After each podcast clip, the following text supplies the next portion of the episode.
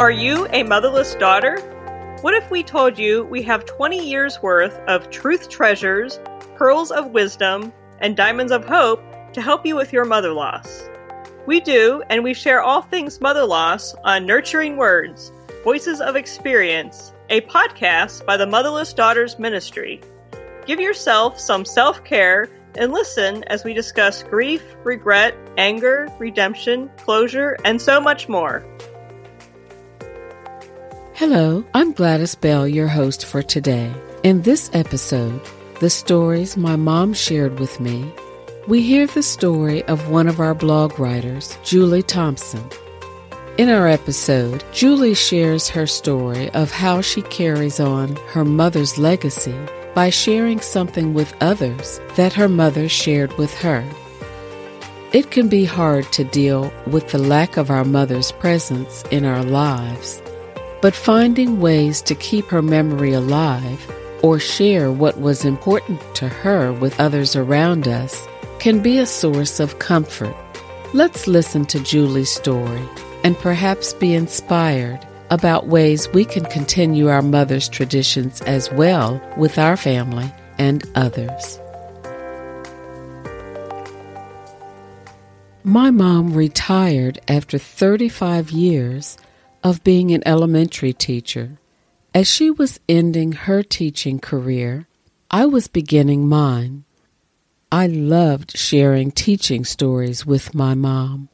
She could relate to what I was going through, and on those really tough days and weeks, I always felt better after talking with my mom.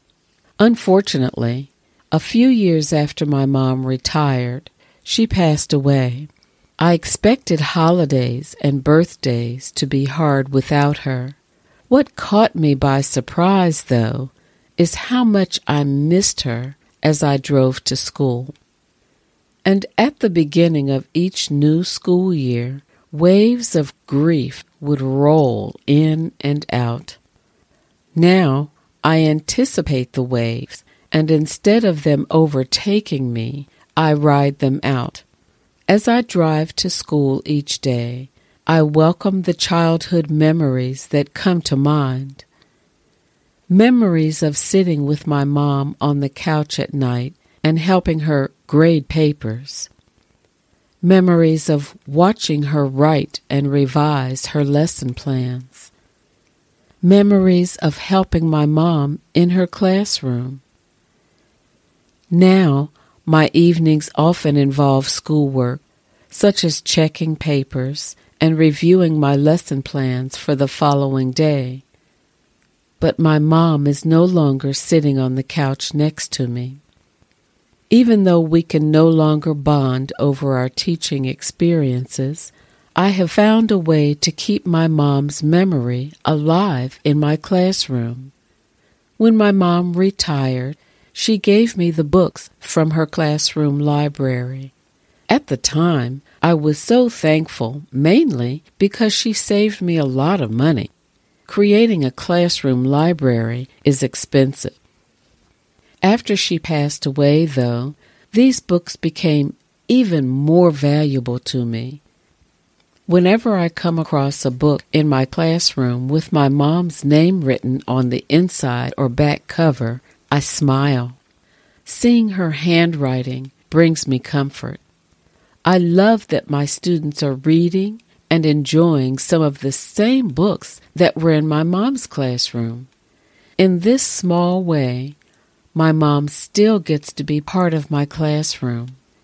And one day, I hope to give my classroom library to a new teacher.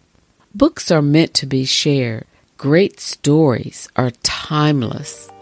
I'm so thankful for the stories my mom shared with me.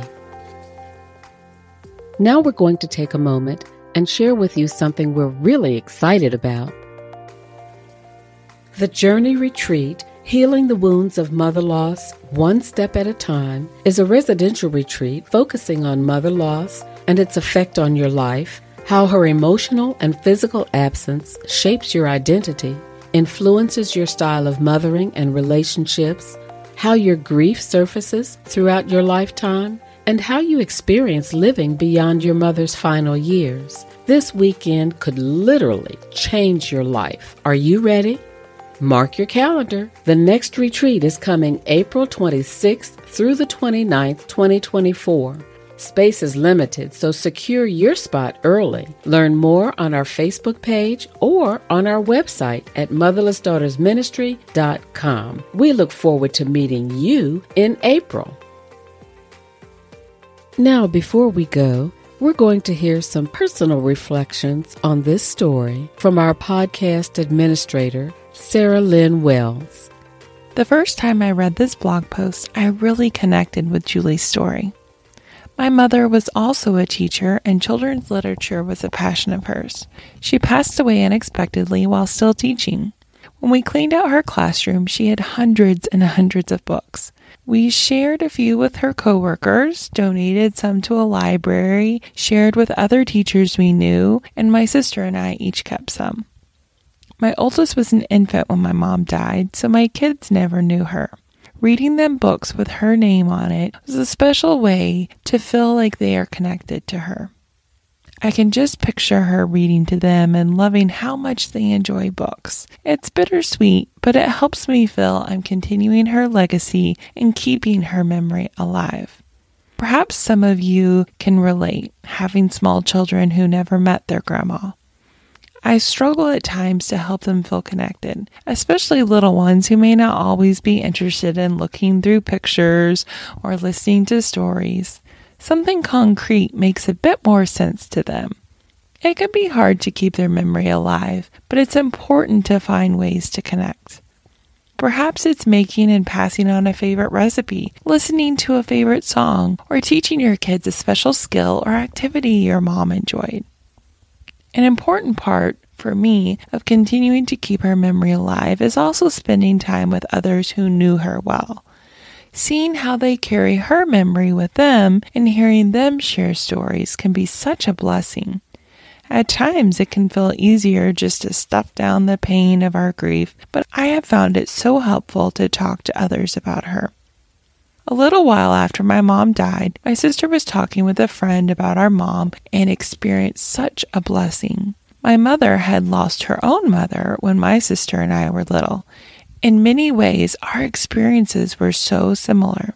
After her death, I remember thinking how I wish I had talked to her more about her experiences of losing her mother. It's just not something we ever really talked about.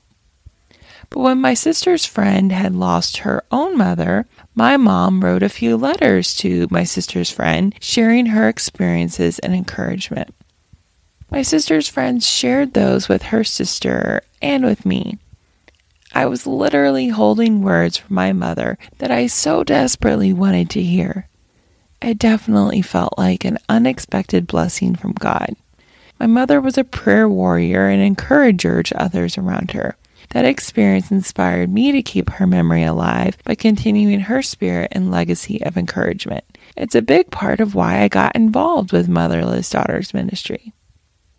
I pray you are able to find peace and hope by keeping your mother's memory alive, either through connecting with others who knew her or through carrying on traditions with others around you, maybe even your own children. Whether it's something big or just a small, simple gesture, may it be something that blesses you and others around you. Thank you for joining us here at Motherless Daughters Ministry. If you need more nurturing words, we encourage you to have a listen to other episodes of this podcast. Don't forget to hit the subscribe or follow button so you can join us again next time.